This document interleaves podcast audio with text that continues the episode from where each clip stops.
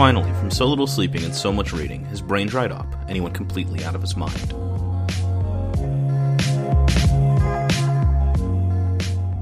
This is Dried Up Brain, and I'm Nate. And I'm Andrea. This is a podcast where we read things and then we talk about them. Uh, and what we read for this episode is uh, Volume 5 of The Wicked and the Divine. Did we read the other previous four volumes? Yes. Go listen to the earlier episodes of the podcast. Or just listen to this one. I don't know. Maybe you're particularly interested in this particular volume for some reason. If not, we'll see you in like 10 hours where you finally get caught up on the first four volumes. Yeah. Most of this issue is written by Kieron Gillen, drawn by Jamie McKelvie, colored by Matthew Wilson, and lettered by Clayton Cowles. The exception to this is the first issue, which is a pretty novel uh, take on a comic book issue, which we could talk about. So, just to be clear, this is The Wicked and the Divine, Volume 5. It's called Imperial Phase Part 1. It was published in 2017, and I think it's issues 23 to 27. Yeah, I think so. Uh, and quick recap, I guess, on the previous volume. Uh, there was a big fight. Anarchy died. She almost sacrificed Minerva for some un to some machine for some unclear end that presumably had something to do with conquering the Great Darkness. Uh, we found, also found out that she was the one who killed Inanna, and uh, Laura came back as Persephone Yeah. and killed Ananke yeah, or so, th- Anarchy or whatever we're supposed to say. so this is the post Anarchy fallout. yeah, But the first issue is a comic book that is a magazine that is a fan magazine called the Pantheon Monthly. yeah. Did you read the back matter, like the behind the scenes stuff in this volume? I did not. Okay, so the way that this worked is all of the writers who are credited in this are real writers who did actually write these pieces. The way it worked was they were assigned a god, or maybe they got to pick them, I don't remember. And then they got in a text chat with Kieron Gillen, and he role played the god they were interviewing. And then they wrote up the piece and submitted it. So all the credits in this are 100% accurate. And uh, I think it works really well because each of these pieces has a really distinctive voice that sounds different from the other ones and different from the voice that the comic is normally written in. I also think it's interesting, just like a magazine, each of the articles is accompanied by a photo shoot, which is drawings of the different gods in fashion kind of style. Yeah, they're they're staged like a magazine photo shoot with the same sort of like posing and wardrobe that you would imagine from like a, a high sort of fashion magazine. All of those are illustrations that are done by an artist named Kevin Wada, who that's kind of like his thing is draw is sort of this intersection of high fashion imagery and pop culture. I remember he really sort of rose to prominence back in the day when the, an RSS reader was a thing. He did a bunch of uh, illustrations of the X Men in sort of like a high high fashion outfits, and those got passed around in the blogosphere and were kind of a big deal. Pre Tumblr. Uh, I don't know pre Tumblr, but prob- probably dur- during Tumblr, before the fall of Tumblr. It's also interesting that there's um, advertisements that feature the gods. There's Baal like selling some kind of perfume, and there's one where Persephone is selling some kind of pantheon themed cell phone. Yeah, which then gets used later in the. Uh, she's like endorsed some sort of phone, and that gets used later in the volume. Uh, we see it, so it's like you know doing a little bit of world building on top of everything else. And I also my favorite part of the magazine, which at first I was kind of like, oh, this is so much text, and I want to read a comic book. There's a lot of text. But I like how there's a comic strip where the gods are kind of like little chibis. Yeah. so I think that's kind of funny. Yeah, which like feels like something that would happen in a magazine. And so then in this, Kieron Gillen is presented as the editor of this magazine, with the artist working on the design team.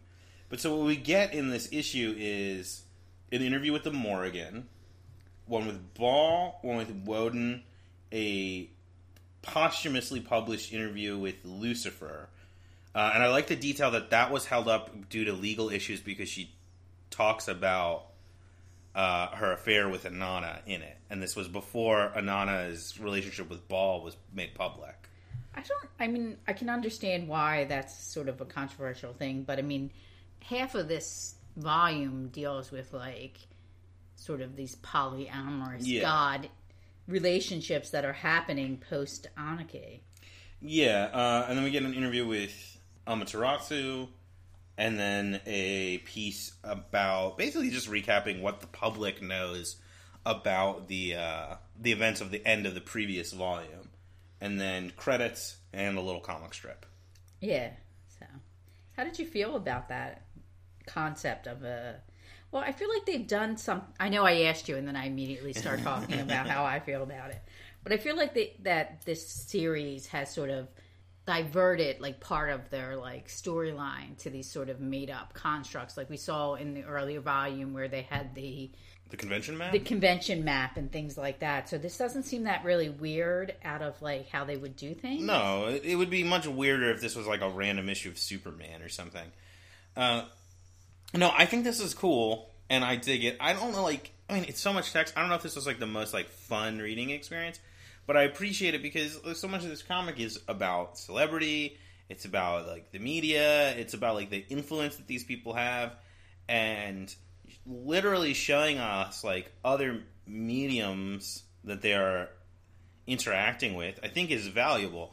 Like he can't go probably and like shoot a movie with an actor playing Baal playing like another character in a movie, but like you can use the medium of comics to make like a fake magazine or a fake blog post or whatever and show us like the uh, how far their influence is reaching. And i think that that adds a lot to like sort of up the stakes of the comic and ground these characters in reality which i think is important because things get super crazy as stuff goes along. Like spoiler alert for the rest of this volume but like fucking monsters show up Yeah. and I think like this, seeing like normal people, like fucking writers and editors and stuff, interacting with them. And uh, my favorite one in this, un- unsurprisingly, is the Woden interview, Yeah, I like that too. and that has a lot of the writers' reaction to to meeting Woden in it, and really gives us some insight to how someone who's not like really. We've only really gotten Laura's perspective on what it's like for a normal person to interact with the gods, and she was already like a super fan, and then she literally becomes one. And so this, I think this was useful to to help us sort of understand what the the public conception of these characters is, because and they're so concerned with that public conception that I think it's really important for us to understand it. yeah, I thought that was an interesting article. I just like any sort of experimentation with comics. I think that's important. Like it can get so rigid and formalized. I, I'm okay with anybody sort of playing with the medium and playing around with the fourth wall and stuff like that. I think that's important. I liked in one of the Morgan's fashion shoots, she's posed with a pair of knitting needles. As a knitter, I always like to see But one of the it's like a wait, which one is she posed with knitting needles? when she's with the Those have work- masks on them though. Well, I think she's creating the mask. I think that's Oh, the- okay, yeah, yeah. you know she creates her persona because she has so many different personas. I think. Yeah, I think all the illustrations are really cool, just in general. Like, I like Kevin Wada's art a lot. I think it works really well here, and it does a good job of like, if we're supposed to take the McKelvie art as being like, this is us actually seeing the world, like as it exists, like we're a camera floating through the space of the events happening, and then it makes sense for like when it's something that is more deliberately staged, that is trying to feel unreal, like a magazine shoot, to have a different artist with a different style work on it. What did you think of those fashion Baal?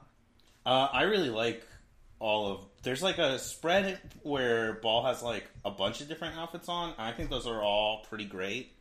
Uh, I like the first one where he's wearing. He's got no shirt, but like a feather boa with chains on it. Yeah, it's definitely like I feel like this, like this uh, presentation of him, is going less for like the Kanye thing or like the uh, super athlete thing, and is more sort of aligning him to. And this makes sense for the time period. Someone like Donald Glover. Yeah, and I think it's, I mean, especially like how you see him depicted here and how you see him depicted when the actual new story arc starts. You see two really different types of, of Baal. I think he's. This is sort of like this volume is kind of like the he kind of becomes the main character of the story in this volume. I think. So well, I think it's good that we have this big interview with him in the beginning. I think, yeah, I mean, we'll get to each individual volume, but I think it's pretty clear. Because, I mean, the first half of the series made you think that Laura slash Persephone was the, was the main character. And I think as this moves forward, you start to see that Baal and Minerva, who, especially Minerva, who played a very small role in the first, in the beginning of the series, now comes into sort of prominence as a as a fully fleshed out character. Yeah, she gets way more focused than she has before. And we talked about that before, they were the two char- the two major characters that haven't gotten like a POV issue yet. And now this this sort of volume focuses more on them than other ones have. But I think that makes sense because the question is what was Ananke's beef with Minerva? Why was she trying to put her in that machine? And what does that machine become? What is the importance of that machine? It's never really clarified. So this sort of this volume has the sort of double work of being the start of a new storyline and then also pushing the questions forward from the previous story arc. Yeah. So as for this magazine issue, I think I, we can just sort of run down like quickly the sort of things that we learn and the vibe we're getting from each interview. So the first one is with the Morrigan, and that's by Leigh Alexander. And it's mostly what I got out of this interview is she's being more public and more open, and she's more directly threatening. There's lots of her talking about like her power in this. It's called uh, killing cities in a night, and that's the thing she literally says like I could kill a city in a night. Like she's sort of like being very conspicuous with how powerful she is. I think she also wants it to be known that she did not appreciate being fucked with by being put in that cage and and I think she's also at a point where she's either I don't know if she's threatened by Persephone's relationship with Baphomet or if she's just at the point where she's just disgusted with Baphomet. I can't really tell. Well, we'll see. There's something that we'll talk about that at the end of this volume. I mean, in one of the pictures, she's wearing like a bodysuit, and right in the middle of her chest is his logo. Uh, yeah, and the so then the Baal interview is mostly like, hey, so you're like, um, you're like Cyclops, right? Huh? You're a lot like Cyclops, basically. And he's like, yeah, I'm basically the Cyclops now. And it's like he's sort of stepping up. He's taking a more leadership type of role in, now that Anarchy is dead. He's wrestling with like responsibility, and we're seeing like a more like thoughtful Baal than we've gotten before. It's like I guess the vibe we're supposed to get from this interview. I Does a lot to make me like him more. I kind of like list like categorize him as like dad Baal. Yeah, this is yes. This is well, literally he is. He's we learn. I don't He's like if it's in the- Minerva's like substitute father at this point. I don't remember if it's in this interview or if it's in the. There's a little like um, dram- dramatis personae thing in the beginning. At some point in time, we learn that he is actually Minerva's legal guardian. At this point, now their parents are dead. Uh, and then who? Wait, I didn't give the credit. Who did wrote this interview? Uh, Dorian Lynskey wrote the Baal interview, and then my favorite one, the Woden interview, is called "Sympathy for the Nice Guy." It's by Laurie Penny, uh, and uh, he's a prick. I mean, that's basically just a lot of like, he's a bad dude.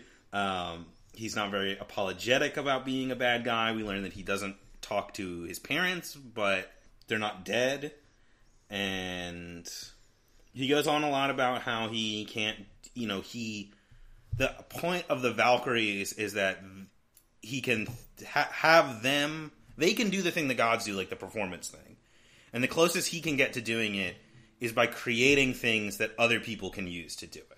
We kind of already knew that, but that's dealt with very specifically in this.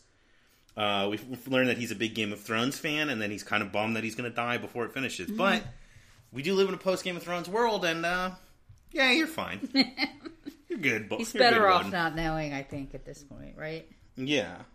Uh, he doesn't sleep. He works a lot. He built the machine piece by piece. The one that, so what he says at least, is that he built a machine that Anarchy was going to use to sacrifice Minerva piece by piece. So he doesn't actually know what it is or what it does. Well, I think that's true because, as we know, they were trying to figure it out in the last volume, and they still continue to try to figure it out. Uh, and there's a the there's a couple pictures. I think they're all really good. There's one where he's like doing the praying hands, and he's wearing like a red velvet shawl collared jacket. Yeah. Uh, there's one with him flanked by the Valkyries, and he's wearing a like a tiger print coat, and he's got like a he's got like the biggie like crown at an angle thing going on, and then there's one where he's in like a matching uh, pink pants and shirt with blue roses printed on them and bright pink shoes. Real good. I like all of those. Uh, and a lot of that interview is is about like how, how much the writer is does not like Woden and is made uncomfortable by being in his presence. Uh, the Lucifer one I got the least out of, honestly. I kind of think it's mostly just there to remind you, like, hey, remember that Lucifer was important. it's one of those things where Lucifer, for some reason, has become extremely popular Yeah, out of the context of the of the series without really doing too much. I mean, I don't know if she comes back at some point. I can't really say, but I think at this point her story arc is done. yeah. I mean, it's, a lot of this is just like Lucifer was secretly sad, which, like, okay, I get that. That makes sense. Um, yeah, I mean, like her last line is like the writer says, uh, But also, I think it's interesting because she reveals in the article as she's being interviewed that another um, god is born, and she's there to witness it. mm-hmm. But I can't remember which god it was. Uh, let me see. Yeah, it says a stunning flame tress girl complete with Coachella costuming and face paint. Oh, that's Amaterasu. Yeah, Yeah. Uh, I think she also talks about knowing Inanna before they became gods and stuff like that. I mean, I think this interview is mostly there to be like, hey, remember that people fucking died in this story and they were real people who had real emotions, so the stakes are real. Yeah. I think it sets up too that there's a sort of pantheon fan culture and also a concurrent like party scene that revolves around, which they pre- hit pretty hard in the actual later issues. That there's like this party scene with the fans and the gods. Yeah. The Amaterasu issue, I mean, it's called Cloud Bursting, so it's like a Kate Bush reference.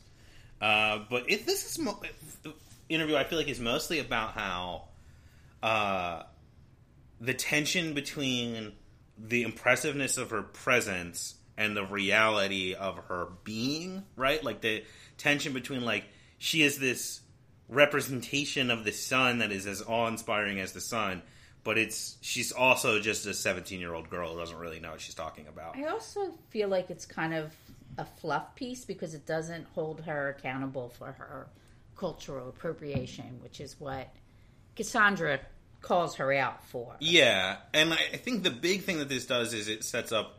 She gets asked about, P- or at least mentions, uh, running away when Minerva's parents were killed, and she is trying to excuse herself in this issue, in this uh, interview, and that comes up later as a point of conflict later in the volume. Yeah, and I think it's kind of portraying her as sort of like teen pop star almost. Yeah, that's uh, definitely the vibe. And then I like the sort of the hard hitting news report that's Death in Valhalla, where it's it uses like screen capture of like Yeah. security footage to sort of reveal what happened to Anarchy. Yeah, and we know here definitively the public does not know that Persephone executed her. Oh, I was going to say the other thing we learned in the Amaterasu article is it seems like my prediction that maybe her dad or her like dad was actually her stepdad and he was Japanese is not true. Um, but they do talk about like her being affected by her father's death, and that they like went to Japan together, and that's where like this connection to Japanese stuff starts, which I guess is important for some of the fucked up shit she does later in this volume. I guess that's true.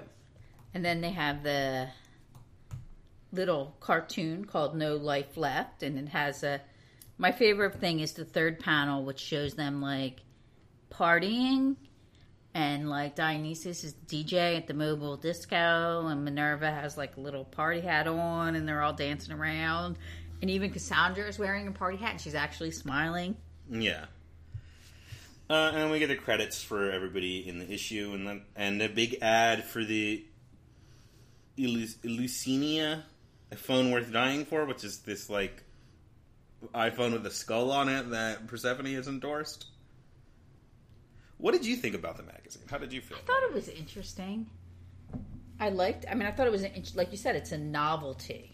Yeah. But I don't know, like maybe. Well, I guess I can understand why it had to be the first issue because it was the sort of bridge between the end of the story arc and the start It's of the new almost story. like a compressed version of volume three. You know how like we had the big moment at the end of volume two where we think that Laura is dead, and then volume three was like one issue for each for the different gods, and was like all taking space in between that big moment and the next big moment. This just feels like almost a compressed version of that, where it's like the big things happen, so let's take a breather and we'll spend a little time with a couple of the gods one on one, but through interviews in a single issue rather than issues in a larger volume. It's kind of like the interlude issue, except you don't get any Shakespeare. No, no Shakespeare. There is a, a, a I mean, uh Morgan holds a skull in one of her That's one of her true. pictures. Also, I wanted to quickly note that the cover style has changed dramatically. At this point, it's no longer the full page face. It's kind of like a full body, and then there's a rectangle, which is almost like a painting. I think this is the third cover style we got because I think that they starting in volume three they changed it too. Those weren't just the heads anymore. But I think it's interesting because, like, I'm looking at the one that's Persephone, and you get a full view of Persephone, and then the rectangle is sort of the vines that she manifests when she is um, using her powers, which they call the miracles. So I think it kind of gives you a little bit insight about each of the gods that's portrayed. The first one is Baal. Yeah, But it's kind of like a rebranding of the series, a rebooting of the story arc. You're like really getting the hint that like this is now the post Anarchy pantheon, and you get to see what's going to happen, and exactly what you think is going to happen. There's like a lot of chaos and yeah. So yeah, there's it opens with like a New Year's party. There's a moment where Persephone is alone, uh, and she's smoking, and Amaterasu comes up and is like, "Hey, do you want to kiss?" And Persephone's like, "I thought you were boring," and she's like, "I'm not. I guess I'm not that. I don't want to be boring tonight." Which is like I think the first indication uh, that there's something off with Amaterasu now, and her eyes are like black and red. yeah, Uh, and then she sleeps with Sakhmet and gets told off. This is Persephone. Sleeps with Sakhmet and gets told off by Minerva, uh, who's like, yeah, Baal is still hung up on Inanna, and everything he's sort of doing is like mostly about him trying to do what he thinks Inanna would want him to do. And she tries to advise Persephone to basically do the same thing and to be like nice and be kind, to be a good person. And she gets mad about this little girl judging her. But you know what? Uh, Persephone is not a nice person. No. I don't know if she was. Excuse me. I even question if she was portrayed as a nice person in the beginning because she always seemed sort of like an ambitious. But now she's definitely like She like. was trying to help people in the beginning, right? She seemed like a better friend early on than she Was is now. she? She was trying to help Lucifer, and it went poorly. She was trying to help Inanna, and it went poorly. She was there for Cassandra post Ascension after she got over her jealousy. But the thing is, like, the refrain we get over and over again is Persephone is in hell, right? Like I don't. She's dead. She didn't survive. Like we're we're like, oh, it turns out she didn't die. I mean, I think she's essentially dead. I think she's if she isn't physically dead, she's like emotionally and mentally dead because she really she is really morally ambiguous. She's really like Yeah. an aggressive predator. I think this volume really, like I was saying, like it shifts the focus. Like she is revealed to be a much worse person than I think the book was. Maybe not per, like I, I, she's a wor- she's the book really doubles down on exposing her character flaws, and I think a lot of the focus shifts over to the other gods, and in particular, Baal and Minerva. I do like Minerva's like Gen Z makeover. I think it's very Yeah, she's got like dyed uh, fringe, as they would say in the UK, and she's wearing like Digimon goggles. And then she leaves, and she has like followers waiting outside who are wearing like skull shirts, and they have like the big red triangle that she has painted on her face. And the one dude's like, uh, "We read that your followers weren't allowed to say your name. Like, what do you want us to call you?" And she says, "The Destroyer," and rides off on her Akira motorcycle. she's always riding off on something, causing chaos, destroying her She is the vehicle. Destroyer. Yes, but she's like hurting herself. Like like she's destroying things that have no like they're only painful to her. Yeah. Like she's not destroying the patriarchy and she's not destroying like inequality, but she's like destroying her motorcycle and her leather pants like that. Like Yeah. and then she's having all these toxic relationships with people that she's you know like the other gods i mean she has a re- like she has a physical relationship with every single god in the pantheon except for woden who she Well- despises and and Cassandra, Minerva, who's a child, and Dionysus, who I guess is asexual, is what we we learn in this volume. yeah because there's is that is this the volume where there's a conversation i like this He has like two conversations with Cassandra where he's trying to figure out if she's as or like they're talking about whether or not she's asexual. but i think we decided we talked about this that she is a transgender Yeah, she's a Woman. trans woman, yes um, which is brought up directly in this. She has an argument with Woden about where he brings it up, um, but that doesn't have anything to do with her sexuality. That's just her gender expression. yes We haven't seen her. I mean, she is like the only character we haven't seen besides the child. Like, I kind of got the vibe that she was having a relationship with Beth, her assistant. yeah, that's what I thought that we were going to learn, but I think that maybe is not the case. But so, but then that makes sense, right? Like we go back to like she can't feel anything with the with the god stuff. Like it makes sense if she's like asexual and aromantic, and she's like if that's what that uh, the actual metaphor there for her trying to figure out whether or not why she couldn't feel anything was actually her struggling with trying to figure out what her sexuality is. That makes sense to me. Uh, but so sh- uh, Persephone ends up. I don't know why I refer to her as Persephone, but then Cassandra by her human name. But she shows up at Valhalla where Cassandra is trying to puzzle out what the machine is, and she is not the the, the sacrifice machine. She can't figure it out. She has no clue. She found one part of it that's like this white. Well, honestly, it looks like a dildo. Yeah, so Uh, this like- white cylinder with red lights on it that goes beep.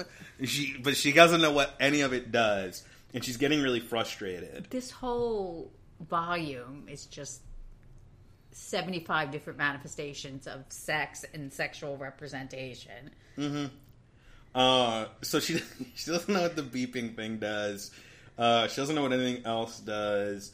Um, Woden shows up, and they have a conversation.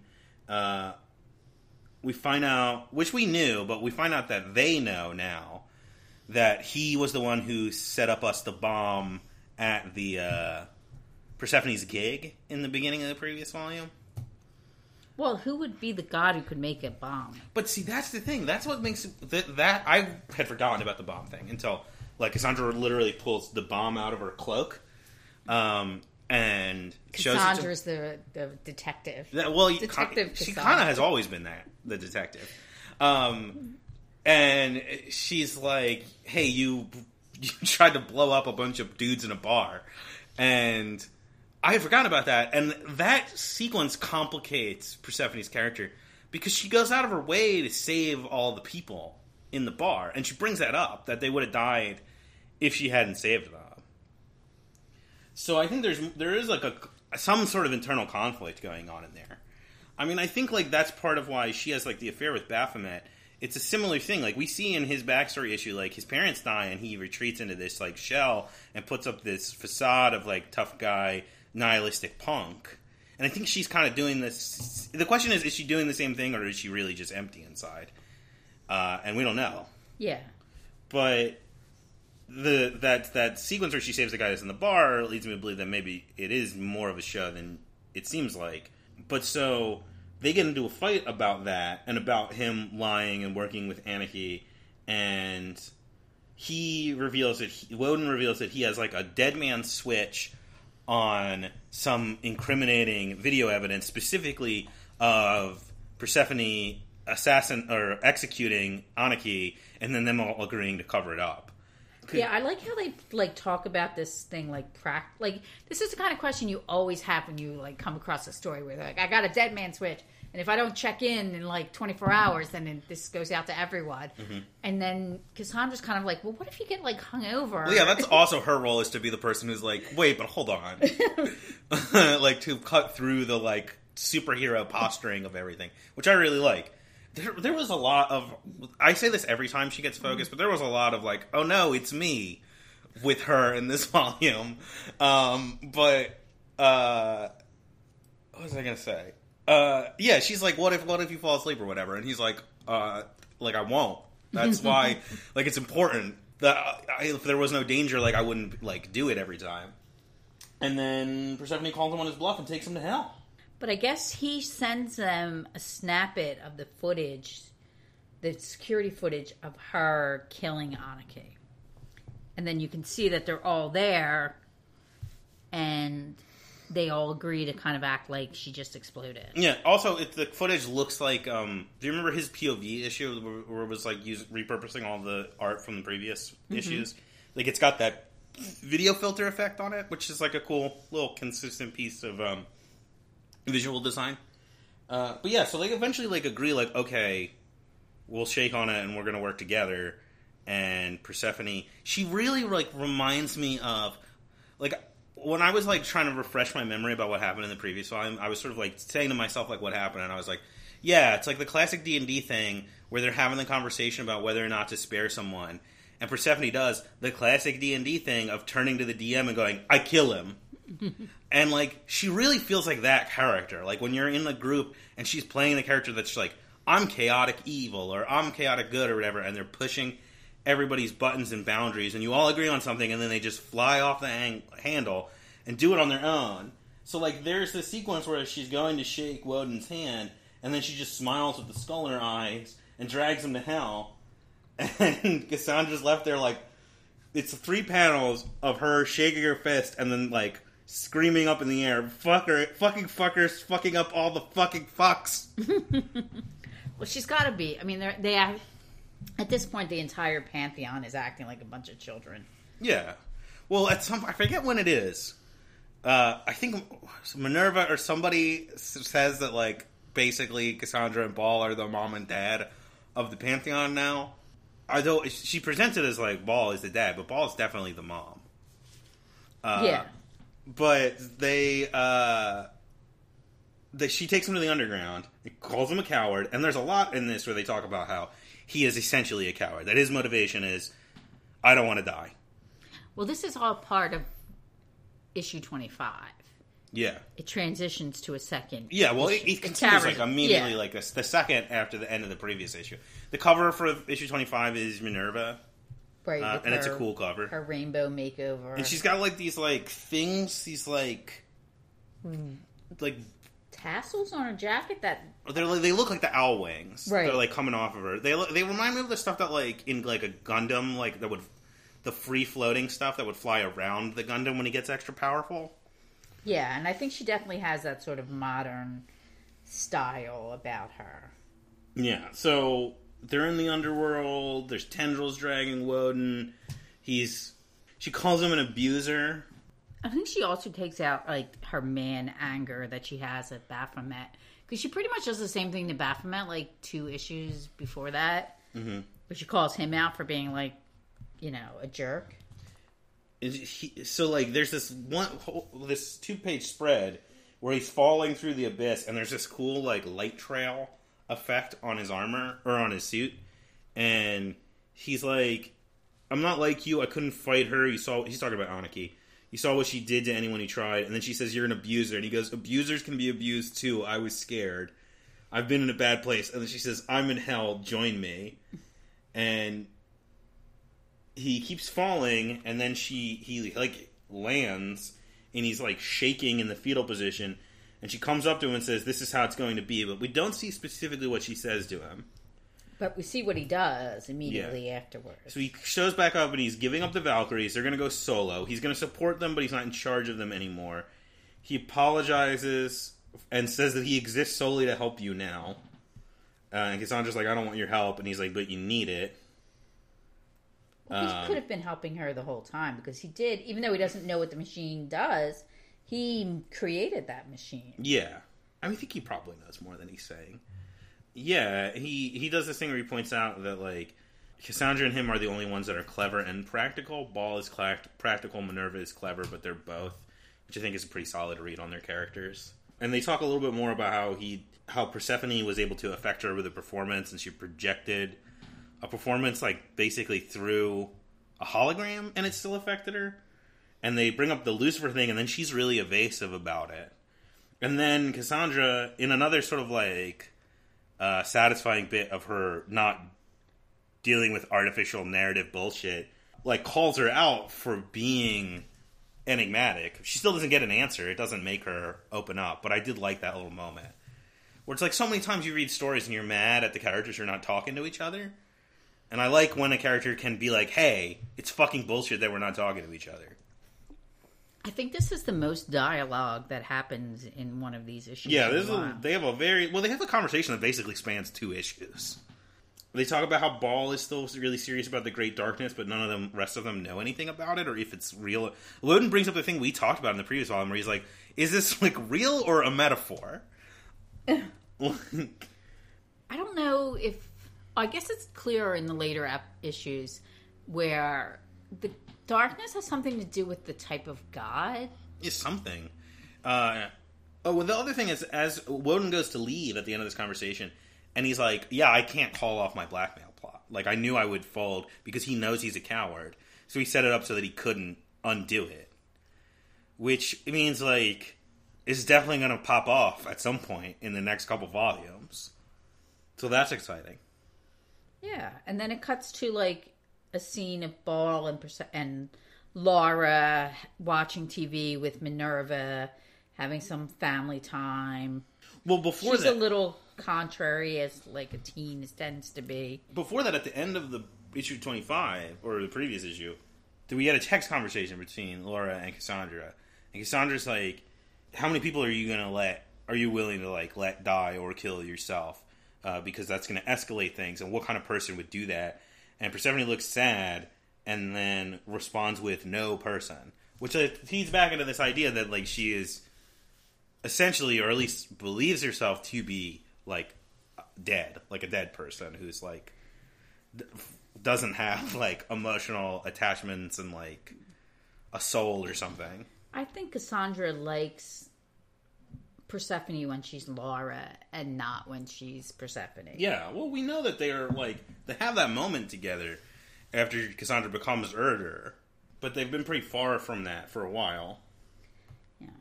Yeah, so then you're saying the next issue, they're like hanging out, they're watching.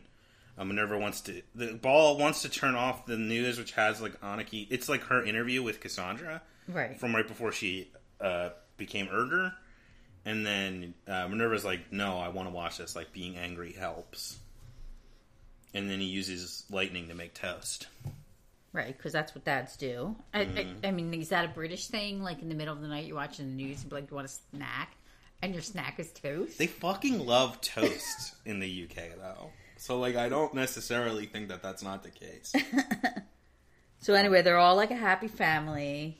Dad, mom, gender role switched. Yeah. Uh, Minerva's having like a little hissy fit and Well, her parents were murdered. The owl is there. But we know The that. owl's still around. Do we know now, or do we figure it out that that they're not actually her parents? They were not actually her parents. What? Weren't they like just people paid to watch her? No. No? Okay. I might have been wrong. I don't think that's revealed. If that is, I totally missed it. No, there's as far as I know, they're her parents. But then also on the news is Amaterasu is like trying to excuse herself.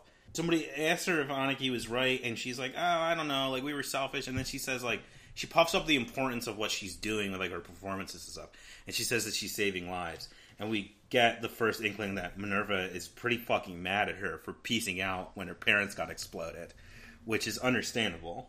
And then the fucking darkness breaks through the windows and grabs Minerva. Right. And then Baal has to save her, her and Persephone, him and Persephone. But here's something about the darkness. They show like this half page panel of the darkness and it's sort of like an outline.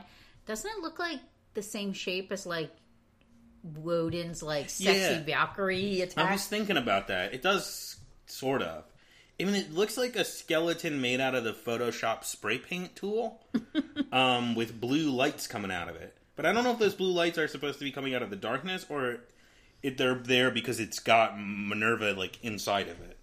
So we can't figure out at this point if the darkness is attacking them because they're the pantheon or if it's specifically targeting Minerva. Yeah, like I don't know. Maybe because Minerva was going to get sacrificed. Maybe Ananke was like giving the darkness what it wanted or something. I wonder if Minerva has some kind of connection to the darkness, and that's why Ananke was trying to put her in that machine. Yeah, maybe.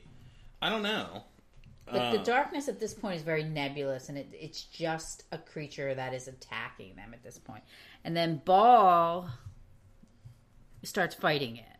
Yeah, and he tells Persephone to get Amaterasu, who does, but then instead of taking, and then she grabs Persephone, and instead of going to join the fight with Baal, they go to Baal's mom's house, which is also being assaulted by the darkness. Yeah, so that's why you, it's kind of like are they attacking the gods and the people who the gods care about?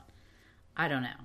So then there's something interesting But here. before you get into that, you you get to see Anaki's wristlet, Yeah, she has the thing that Woden made her. and she specifically says, "I got to put this thing on, so it's going to take me a little bit longer to get there." Okay.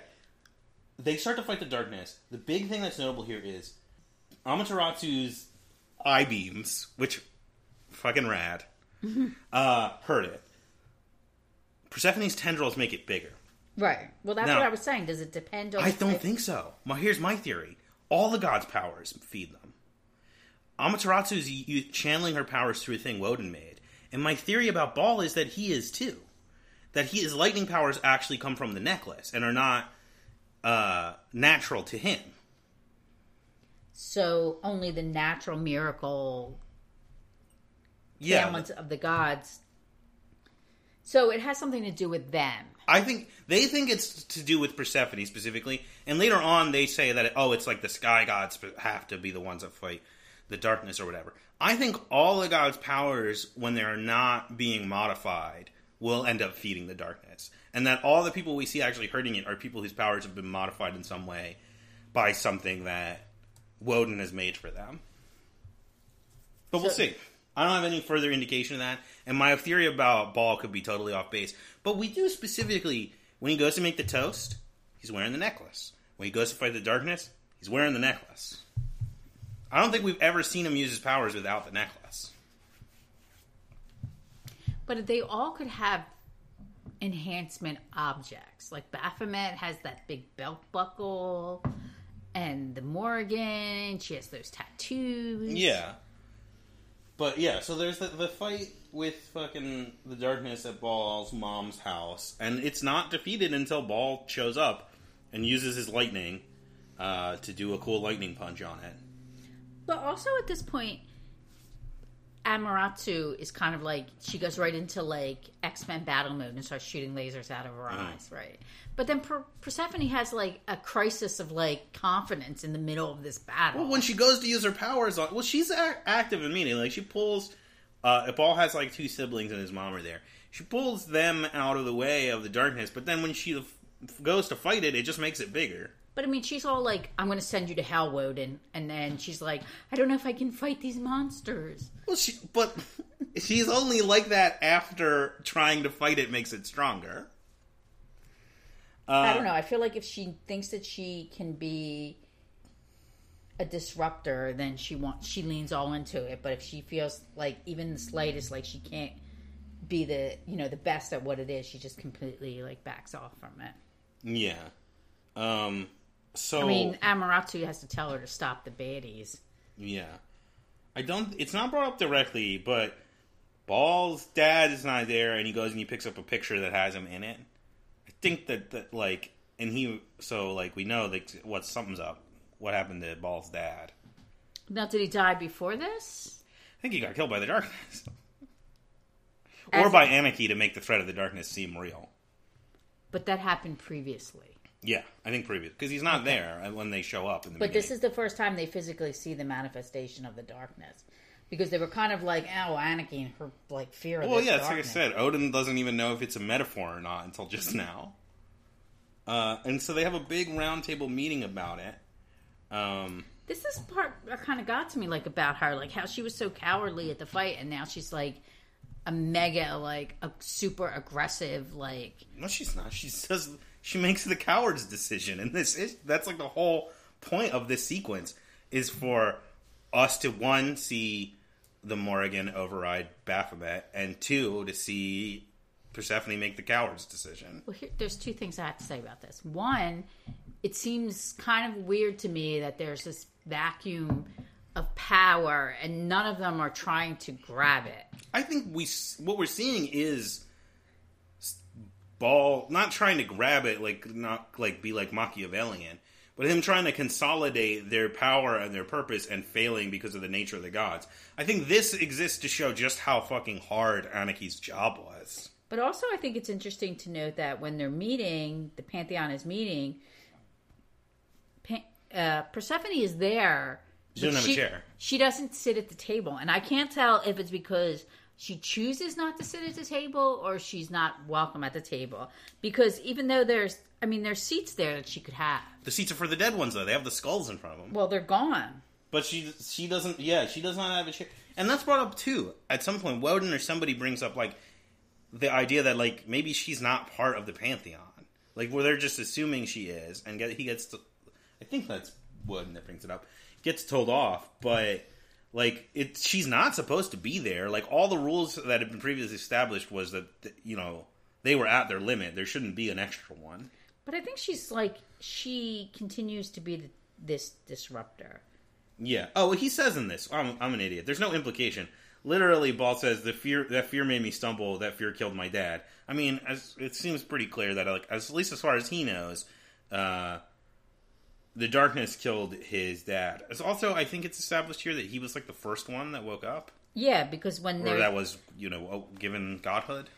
later on, I don't know if it's this issue or the next one. Minerva is marking on a calendar when her death date, and she brings up that the time that she's there without Baal are going to be the hardest. They don't know definitively that it's two years from when they're awoken, but it seems like that's the case, and which was the thing we have been talking about in a previous Well, that's what ish uh, episode. I don't know. Is it Baal who mentions this? Like they don't, or Cassandra that they don't know what Ananke told them was true, and there's Yeah. no way for them to like verify it, which kind of makes me They talk about that in the big conversation with Woden, where they're like, you could append to, unless she was lying, to everything that they know. But like, isn't it the classic comic book like thing where someone goes off to the library and does research? like, Yeah.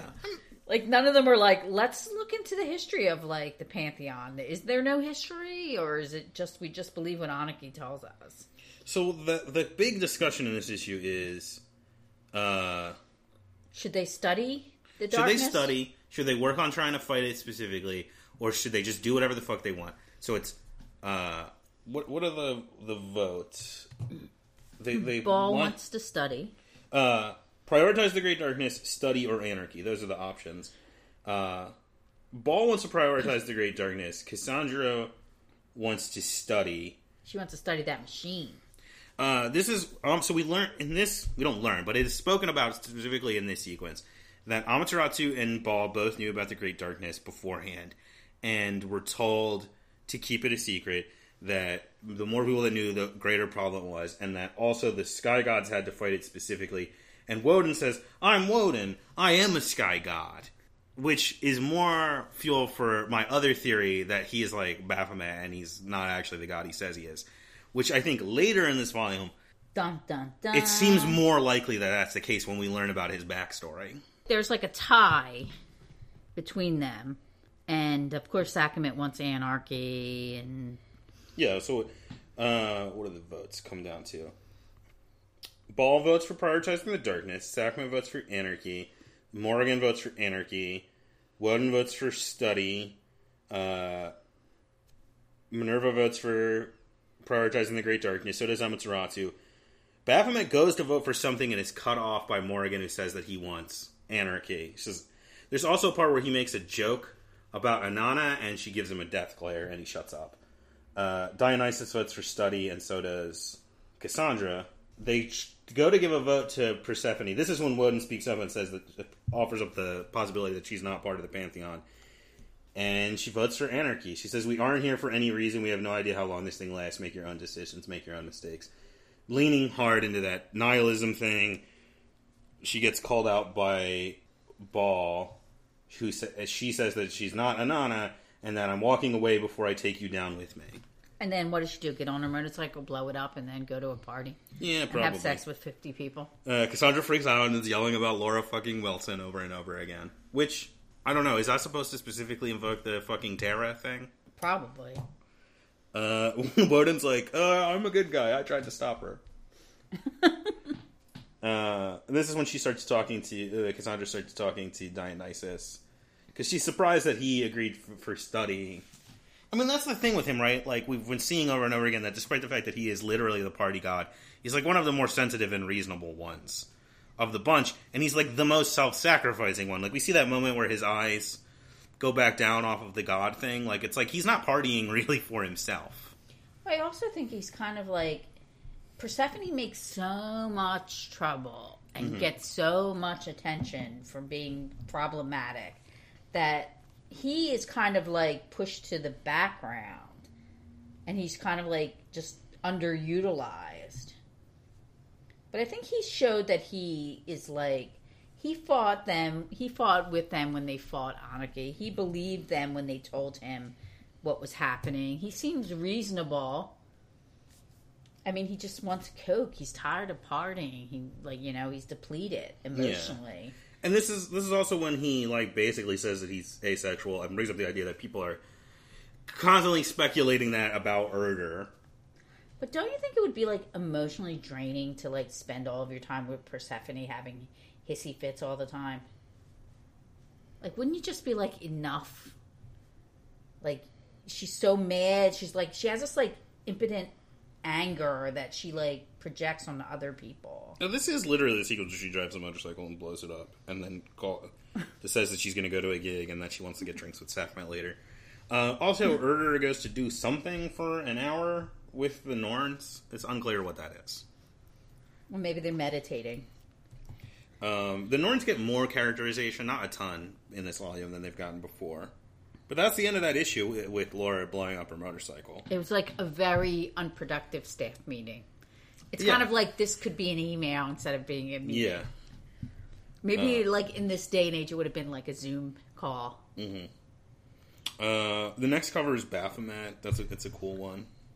He's got a new jacket, uh, which has one sleeve, and there's like metal, like bird wing epaulet over the shoulder that doesn't have the sleeve. I think it's really hitting hard that he's like controlled by the Morrigan. Whoa. Or he's either controlled by the Morrigan or he cedes a lot of his power to the Morrigan. Well, we'll find out. We'll find out Yes, pretty but I soon mean- what the deal is. But I mean, like now, like he didn't get his chance to vote the way that he wanted, and then now all the depictions that you see of him, he has. It's like 'Cause he- after Ananke left, um, he has lost part of his like identity. And like, I mean, I think it was pretty clear, right? Like, he wasn't going to vote for anarchy, right? Like, he's a we saw in the previous volume that he's a team player. Right. Like he probably would have voted to prioritize the Great Dark, and he's afraid of dying. Um, And he's like the one who least wants to be a god. And I think he's Yeah. the only reason why he's sort of in this he's stuck being a god is because the Morrigan. Well- She's like yeah. aggressive and controlling. Well, she's worse than that. Yeah, she's like a Yeah. Uh, so this next volume opens up. This next issue opens up with Minerva tearing the pages she doesn't need out of a calendar up to the month where she's gonna die. right, And- but it's a pantheon themed calendar that she got somewhere. Yeah, and she writes Minerva's death day on it. This is when they have a conversation about like, oh, those months with you, without. She's talking to Baal. Mm-hmm. Those months without you are, you know, they're going to be hard. Uh, and he tells her to get ready for bed, and then she is attacked by the darkness again. Right, and this is when it's pretty clear. The first one, you're kind of like, oh, there's three. Explodes out of the sink too. Yeah, this is when you're kind of clearly like the darkness is targeting Minerva specifically. The first one you weren't really clear because it could have been like any of the three gods, like it just showed up. But there's clearly some link that the darkness between Baal and Minerva, there's something going on that the darkness is specifically targeting those two. Yeah, and then Baal goes. He stands like out the window, and he teleports away. It looks to like to Valhalla, I guess, because that lights up in the distance for a second. And he comes back. He doesn't. Minerva asks where he is, and he doesn't tell her. But then he goes up to the calendar and writes "The Great Darkness" on Friday, and turns to her and says, "Let's get to work." Right, and I guess this is when he full in is going to deal with the darkness once and for all. Yeah, But none of them ever are really like holding Persephone accountable for the reason why the darkness is here now is because she, in her like rage, did not even wait to hear what Ananke had to say and just blew her brain out, which they didn't get to find anything else. yeah. like very immature. Well, it's like you know, there's that like chart that people like to put characters on, where it's like cause problems on one axis, and it's like on purpose or on accident on the other. Like Persephone is big on the cause problems on purpose. Today, I'm going to pro- cause problems on purpose. Is her raison d'etre? her and I, and Woden are both on cause problems on purpose. yeah, but Woden's problems are just like He's because he's a piece of shit coward. yeah. Yeah, we get the, the next issue opens up with like there's a conversation between Sakhmet and Persephone where Sakhmet's like, "I'm a psychopath," basically. She like doesn't she get Persephone asks her like like what's the worst thing you've ever done, and she's like, "I don't know. Why would I bother remembering that?" uh, But I think that's her base personality. yeah. We also at some point it is specifically confirmed. Like somebody says it. I forget who. I think Woden that she ate her dad. Yeah, well, that was in the Yeah, like it was like we didn't see her eat the, her dad, but she definitely ate her dad. Yeah, Woden talks about how he had to cover it up. Yeah, but he was Uh, like, we, she was all bloody, and Yeah. she said she was full, but we and we couldn't find the dad, so we just Yeah. put it together. Uh, we needed Cassandra's detective agency to get in there. Uh, Baal meets with the prime minister about the threat of the darkness, which is very not taking seriously. I like how he's wearing like a business suit. it's like like a red business suit. Is he's so Cyclops at this point? Like, there's literally he has a conversation where he's like, you know, well, we got to handle this if it gets out of control, and the prime minister's like, what if you get out of control? And he's like, looks just looks at him confused, like, I I won't. Like, Like you, So- like you weren't on the news two weeks ago, like using lightning bolts to like. beat up your supposed comrade. Laura goes to do a performance. Baal and Cassandra meet up. They she believes that she's come up with a way to maybe detect the darkness, but it would it only works pretty close up, so they're not able to track it. This is what I don't understand. Why does Cassandra go to Dionysus to? He just shows up. But why does she like want to like go to this rave to learn how to dance? I don't know. No, Just- they're going. So they're they're performing an experiment to try to figure out he, he- a uh, the limits of like how the god performances work, and about how Persephone's powers work too. Because Persephone was able to project this performance and affect Cassandra, and so it's like she, they're doing research. That the rave is research, but Oh. I think it's engineered partially by Dionysus to like get her to take a fucking break. I see. Yeah, because it's months have passed at this point. Yeah. And then she has been obsessed with this beeping box. Yeah. Persephone texts Baphomet and says she was thinking about Christmas. We get a flashback, which shows that he used his powers to show her like glowing facsimiles of her parents and her sister. Well, I think even when she first came back and, and she was staying with Baphomet, he was trying to rehumanize her. Yeah, that was his. Yeah, that was his goal. And she thanks him for that. We get more of this rave. Amaterasu is building a temple. We get Yeah. more of the rave. It's not going super well. There's a really there's a fucking there's a picture of Woden where he's literally doing the Gendo Ikari tented fingers, like he's the fucking you know like Evangelion. That's sort of like the comedy. His whole element. head is like a shiny glasses lens, basically. Yeah. What were you gonna say? It's kind of like the comedy portion of the like issue Uh, where Cassandra is doing this awkward dance and trying to like yeah. be comfortable in like something that obviously makes her uncomfortable. It takes like 28 experiment raves to try to get any kind of results. Yeah, she starts to feel something. They they uh but it doesn't she doesn't seem to it doesn't seem to affect her that much. They have a conversation about Dionysus Dionysus Dio's I'll just call him Dio. Sexuality, and he basically is like, and this felt really real to me. He was like, "Yeah, like I clicked a couple links from like a Tumblr clickbait article, and then I was like, oh, that's what it is." Which like that felt really real. I think that's a lot of people's experience now. But I think it's, I mean, I applaud that they're so open to talk about variations of sexuality and gender constructs in this. I mean, I feel it's it's pretty modern, but this is a pretty modern series. Yeah. But I think it's kind of I could see how that could be helpful to someone who is young and questioning to read about these characters that have different sexual orientations, different gender manifestations. I think that would be really helpful. Yeah. Uh, also, we get a little bit of Amaterasu revealing that she's starting a religion, and it's Uh. going to be called Shinto. This kind of really makes me groan. I guess I mean, it's on there's purpose. no like checks and balances at this point. There's no one who's like in charge. Yeah, she's like they're a lot of them are going off the deep end, and she is one of them that is going off the deep end. She's going to start Shinto. Uh, which mean- boy, that is rough. She's doing that. The other ones are like full on like investing in like their hedonist behaviors, and there's lots of parties and orgies, and Sakhmet is like doing her own thing. Yeah, mean, we get this sequence where we see more where Persephone is texting Baphomet. She says like, "Hey, I was thinking about Christmas. Thank you. I needed that." And then she texts him again. I was thinking about Christmas, the other stuff. And then we get a sequence of them walking into like the how her like some reconstruction or something of her house, and she says to him, "How did do you do it?" And he says, "Idea golems, voices in my head, and I make them live." And he says, "This is a bad idea."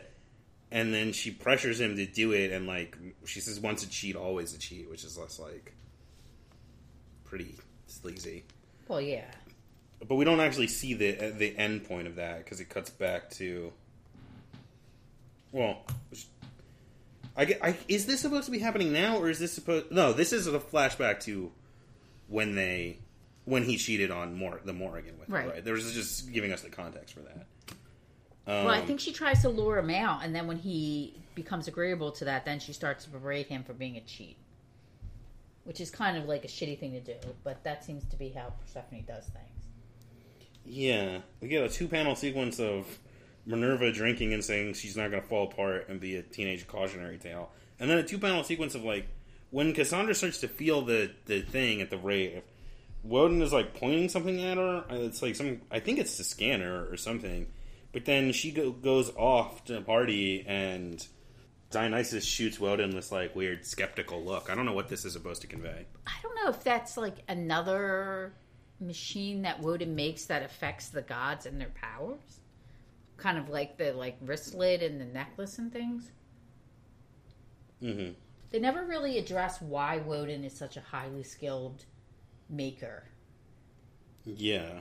Well, that's the thing, right? Like that's not a Woden. That's not an Odin thing. Yeah. Like, which That's- is why I think he's not who he says he is. And then there's a there's a sequence where Baphomet and the Morrigan are playing chess, and she like dictates his move for him.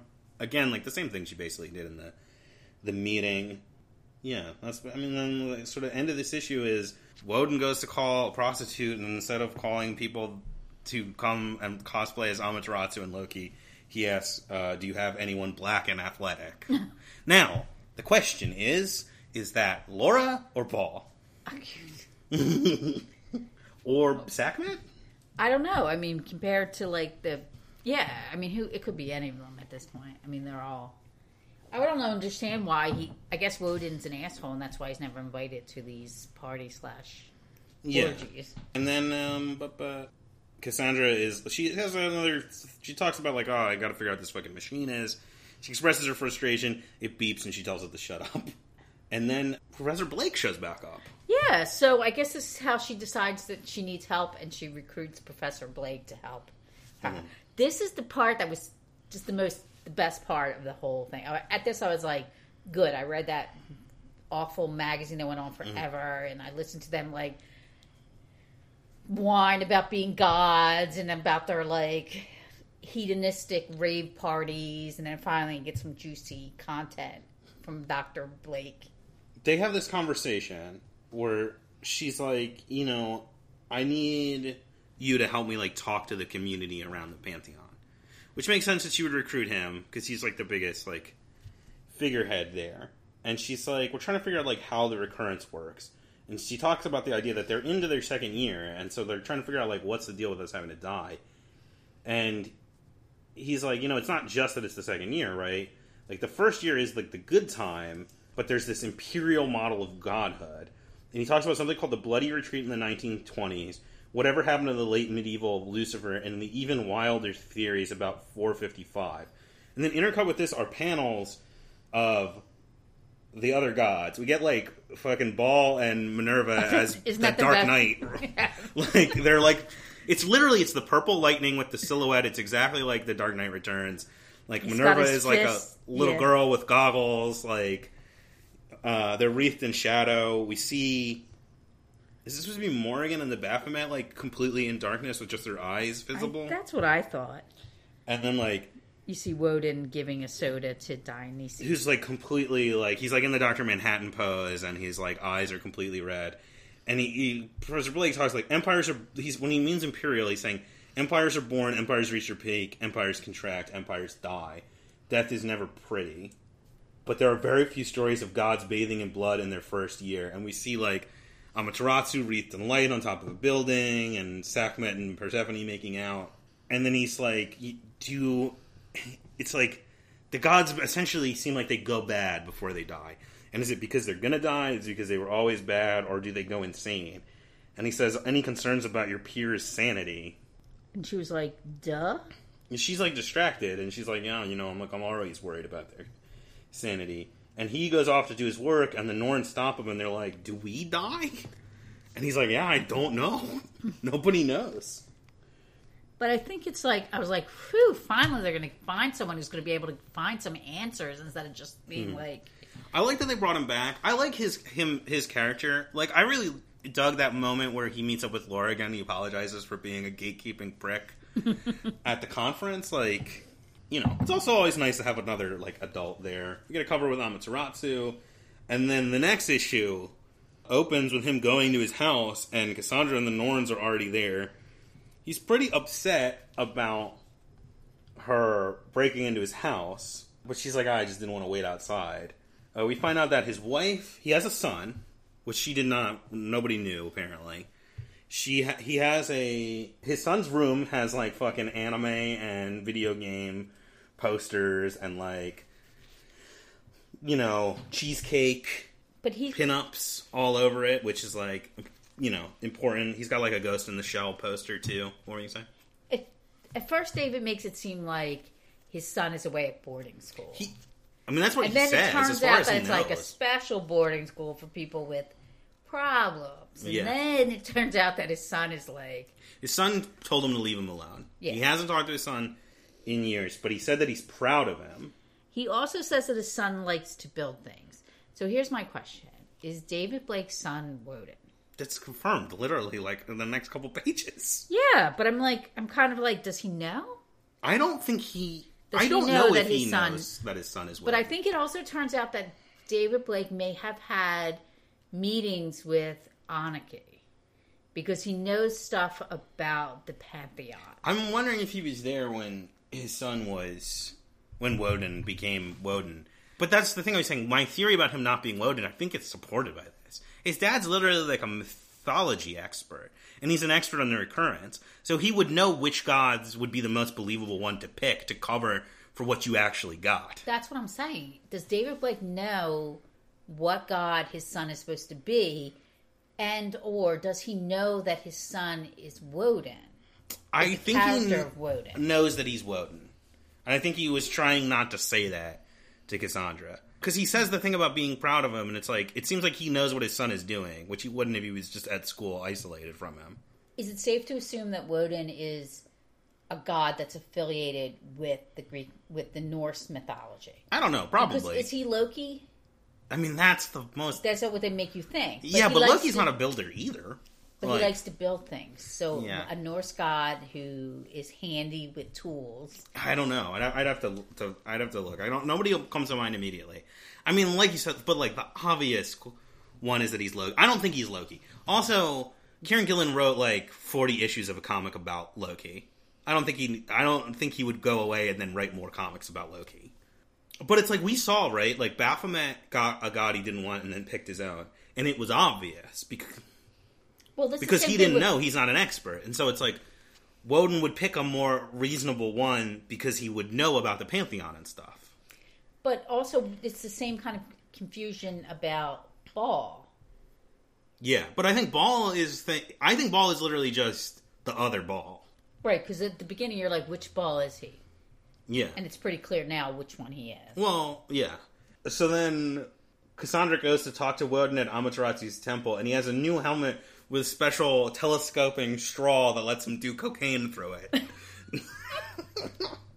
And she calls him disgusting and then is like hey you're john blake right? Yeah. and he is like hey like i saw an article about you before you transitioned and i didn't look at it.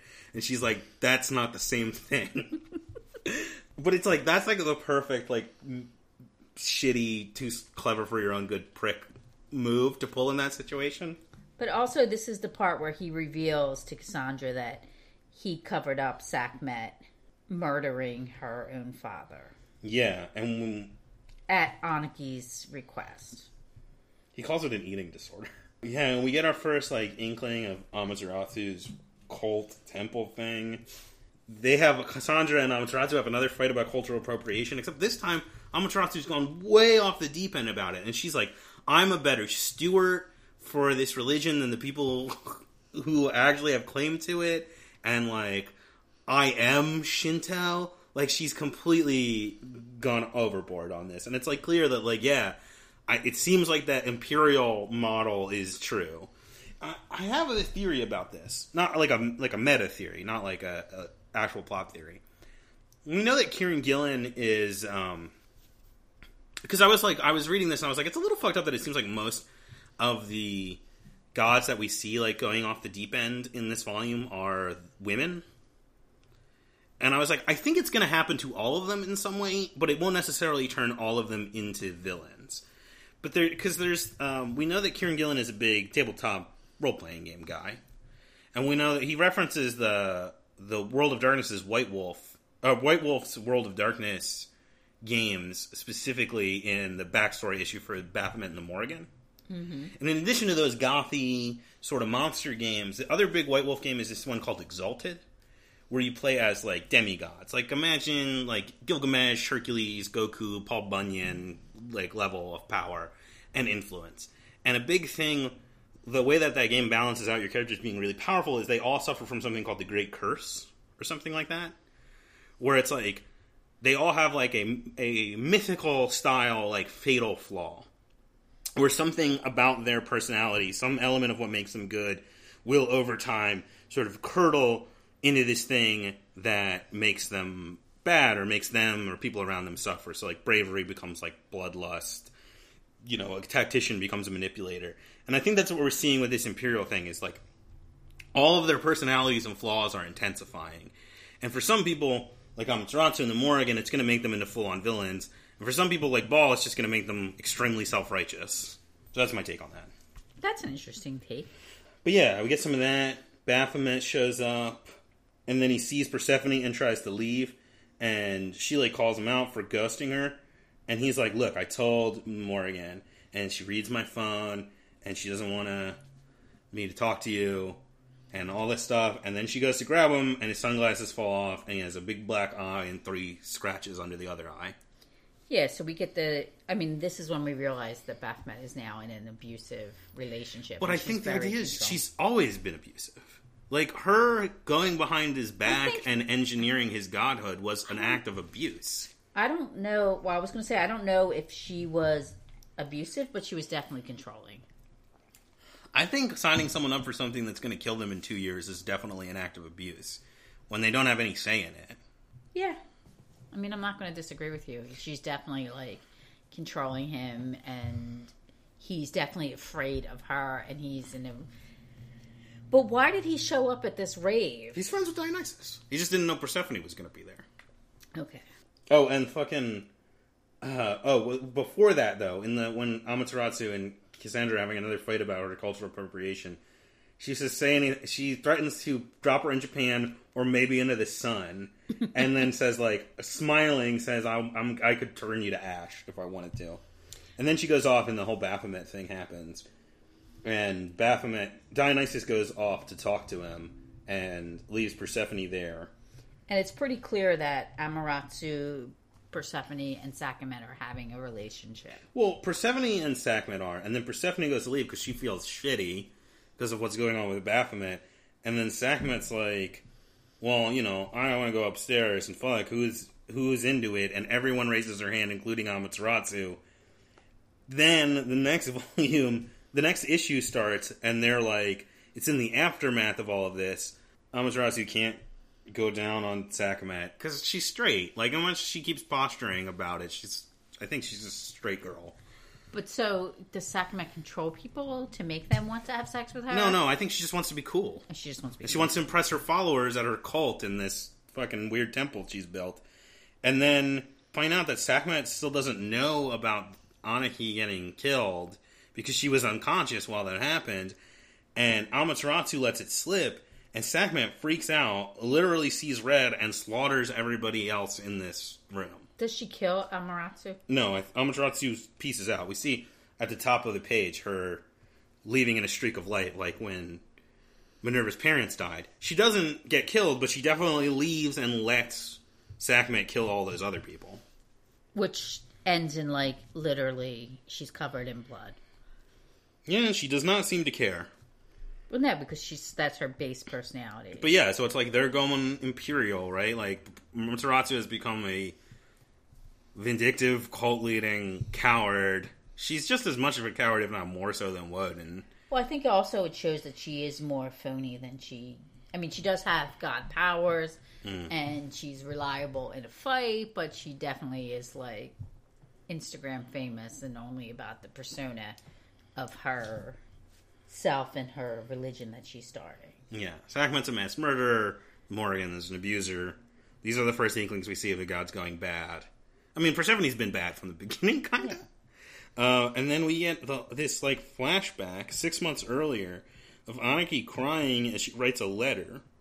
She the letter is her apologizing essentially for fucking up this century and imploring someone not to let the darkness win. Don't uh, try to save me unless you can do it in a safe manner. If that price is required, I will pay it. I am dead now. I know you will succeed. The light must not be lost. Not after so many years of sacrifice. I love you. I'll miss you. And then she puts it in like a little holder that has a similar aesthetic to the beeping thing. And then it disappears in like purple light. And that is the end of this volume. Who was the letter for? I do not know. I don't know if it's for a character we've even met yet. I don't know if it's supposed to be in that beeping thing or not. I think it is. Does it beep before it disappears? It just disappears. So it might not be in the beeping thing. I have no idea who it's for. She's crying when she writes it. I think like That's it's like the cliffhanger. There's always a really dramatic cliffhanger at the end of the volume. yeah. That's the end of the volume. We get some uh, variant covers. We get a little back matter, which reveals the process that I talked about earlier with how they wrote the uh, the magazine issue. Yeah, I think it's interesting. I had I was originally going to ask questions about why they made the women act the way that they did, but I think you explained it very succinctly when you said that. I still don't think it's super cool that so much of the focus on how the gods are going bad is at least initially on the women, but hopefully it won't just be that. also kind of like creeped me out a little bit that they're like the manifestation of them going bad is that they're like sexually exploitive. I don't know if that's well. I think that's the case from the Morrigan. I don't know if that's necessarily the case. I guess like what Amaterasu is doing is like kind of creepy, but like I, the sex thing is not what's wrong with Sackman. It's the murder part. she just happened to do it right after having sex. Well, if you're going to take on a cat god, you're going to have to expect that you might get murdered after an orgy. I Yeah. mean, you might have fun at the orgy, but there's also a chance that you're going to be eaten up alive. Literally eaten up alive. Yeah, this was like like the, it's a big dramatic thing at the end, right? And like the stakes are all ratcheted up and the board is set, but this is the least that you know. I've said before, like well, this volume ends and it feels like this is like the last, the like beginning of the last act. This one feels the least like an ending is about to happen out of any volume we've had. Like it really does feel like okay, now I understand there is more to go before we reach the end of this. Well, that's it. I mean, you, who who did she write the letter for? Yeah, How well- does the machine work? Who is Woden? What's David Blake's role in all of this? Yeah, so that's our that's our big questions. Is like, well, the thing with the Who is Woden is the book hasn't really directly raised that question, but it's a it's one we've arrived at. I mean, I think Ananke does kind of hint at it at one point when she talks about like knowing stuff about Woden that he doesn't want people to know. But it's possible that what she was talking about was just that he's David Blake's son. That he's she's like she could have just been talking about how that she knows his real name. He also brings up again the um we didn't talk about it, but in his interview, he explains that he tried to make a machine that would let him perform like the other gods. And it didn't work, and it fucked up his face, and that's why he wears the helmet. And he directly compares himself to Doctor Doom, and the interviewer is like, "You're not Doctor Doom. Shut up." But now, does it explain a lot more about Woden if you think that he's a teenage boy as opposed to a grown man who's just a pervert? Yeah, yeah, he, yeah, he's like a, yeah, it's like what I talked before. He's like a shitty, like, you know, anime dork, 4chan gamer guy, and now he has all the power in the world. But he has all the power of the world in a way that specifically and constantly reminds him that he doesn't actually have all the power in the world, which makes him even more bitter. I think he's a really well constructed character. Yeah, I think, but I mean, it's kind of also leaning like maybe this. It's hard to tell. Like Woden is in North Norse mythology, and Minerva is like Greek Uh, Greek, mythology, and then Baal is Sumerian? Sumerian. So is Nurgle, right? I think they're both Sumerian. Uh, and then Well, that was another thing about the Morrigan. Like when he came out, he was like, "I'm Nerval." She was like, "No, you're not." Well, no, he came out and she, she and Ananke was like, "You're a Nurgle," and he was like, "Fuck no." that was because he's, you know, he's a nerd. He knows who Nurgle is, and he doesn't want to be him. yeah, But I mean, at first I was like, "This is kind of like dragging on a little bit," but then it did really get good at the end, which I think is how a lot of the issues end with like this major cliffhanger. Uh, do you think you would have felt that way if we weren't doing like a month between each issue? Because the last volume was like super actiony, and then if you had transitioned more directly into this one that has like a slower pace, maybe it would have felt more natural. I don't know because the other ones were more visual, more action. There's a lot of talking. in There's a one. lot of dialogue in this, and it kind of like flips time back and forth. Yeah. Like the time that like you don't you realize between the time the first time the darkness shows up and months have gone by. Yeah. And then even longer amount of time has gone by while they're having the rave experiment and Mm-hmm. Is creating her Shinto religion. So it's kind of like for having like this time sensitive project where they have to figure out if they're going to die in months. They're dicking around months at a time, having like parties and doing weird, rando, unproductive stuff. Yeah. Like it takes three months for Cassandra, who's supposed to be very smart and rational, to decide that she needs more help. Well, I mean, it's hard to ask for help. sometimes, sometimes you have to smash your head against the wall over and over again, trying to figure out what a beeping machine does before you ask somebody for help. She's not mechanically inclined. She doesn't have a scientific Yeah, background. everybody's expecting her to be the smartest one. She's Urdr. She's like the seer. She can see everything. I think it works.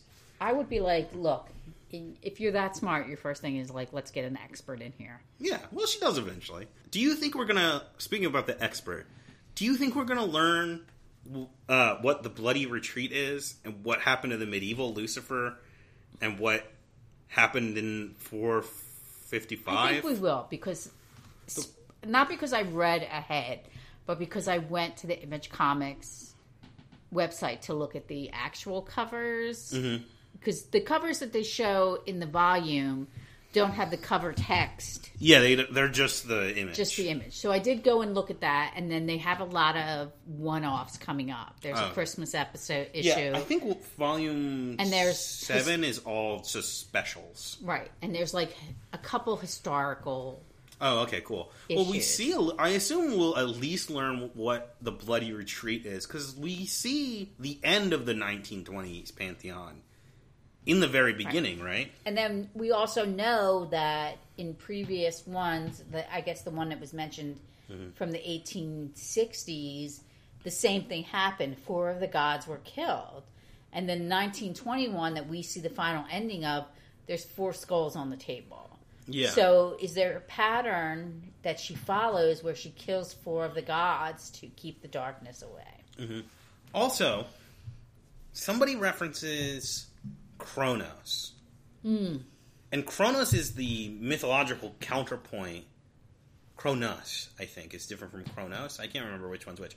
But it's the, the time one is the mythological counterpoint to Ananke. Like they're she's connected with their, they're I think sometimes they're literally like husband and wife or whatever, but they're at least the two like primogenitoi, like the primordial gods. So like that, and then she's writing a letter to somebody. Maybe she's writing a letter to Kronos. I don't know, but I think it's pretty clear that these gods have to get their shit together. I think we're definitely going to at least get some guidance about the historical components of previous pantheons. That's what I was going to say.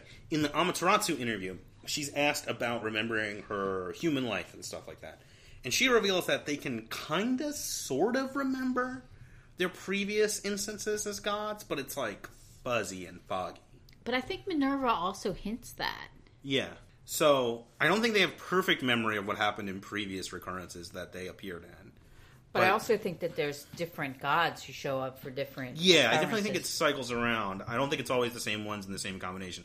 Obviously, some of them recur. We know that there was at least a medieval Lucifer, and Amaterasu. medieval Lucifer is something I want to say. Oh, 100%. And then the other thing I was going to oh, um, also, Amaterasu thinks that the thing that Woden gave, or the ring that Woden was using to surveil her, was from the previous Amaterasu, or a previous Amaterasu. Anyway, so yeah, so that's the end of this volume. I think we're done. Do we have anything else to say about it? I don't think so. I'm just curious to see what's going to happen in the next one. This is Imperial Phase Part Two. I think some wild shit's gonna pop off. Because like I was saying, I, I think the volume after that is like all specials. It's like essentially gonna be like a um, fucking fables and recollections volume. So I think some wild shit's gonna pop off at least at the end of the next volume, uh, which I'm excited for. But before we do that, we got to do a novella. I think we're back to school, right? Well, I don't know. The world is weird. The original plan was this was going to be like a back to school special. But maybe it'll just give you a taste of what it's like to be back to school while you're stuck at home some more. I have no idea what's going on with kids uh, in the the with this pandemic happening. But either way, we are going to read Beneath the Wheel by Hermann Hesse. Good. I'm excited. It's one of my favorite books. I've read it a couple times, but I haven't read it in a long time. Uh, so it'll be interesting, I think, to talk about it. Uh, so you know, tie your books up with a big leather belt or whatever they used to do in oldie times, and get ready to talk about that. Uh, going to be so many feelings. Lots of feelings. The book is very, very important to me. So, uh, spoiler alert, stay tuned. Bye, everyone.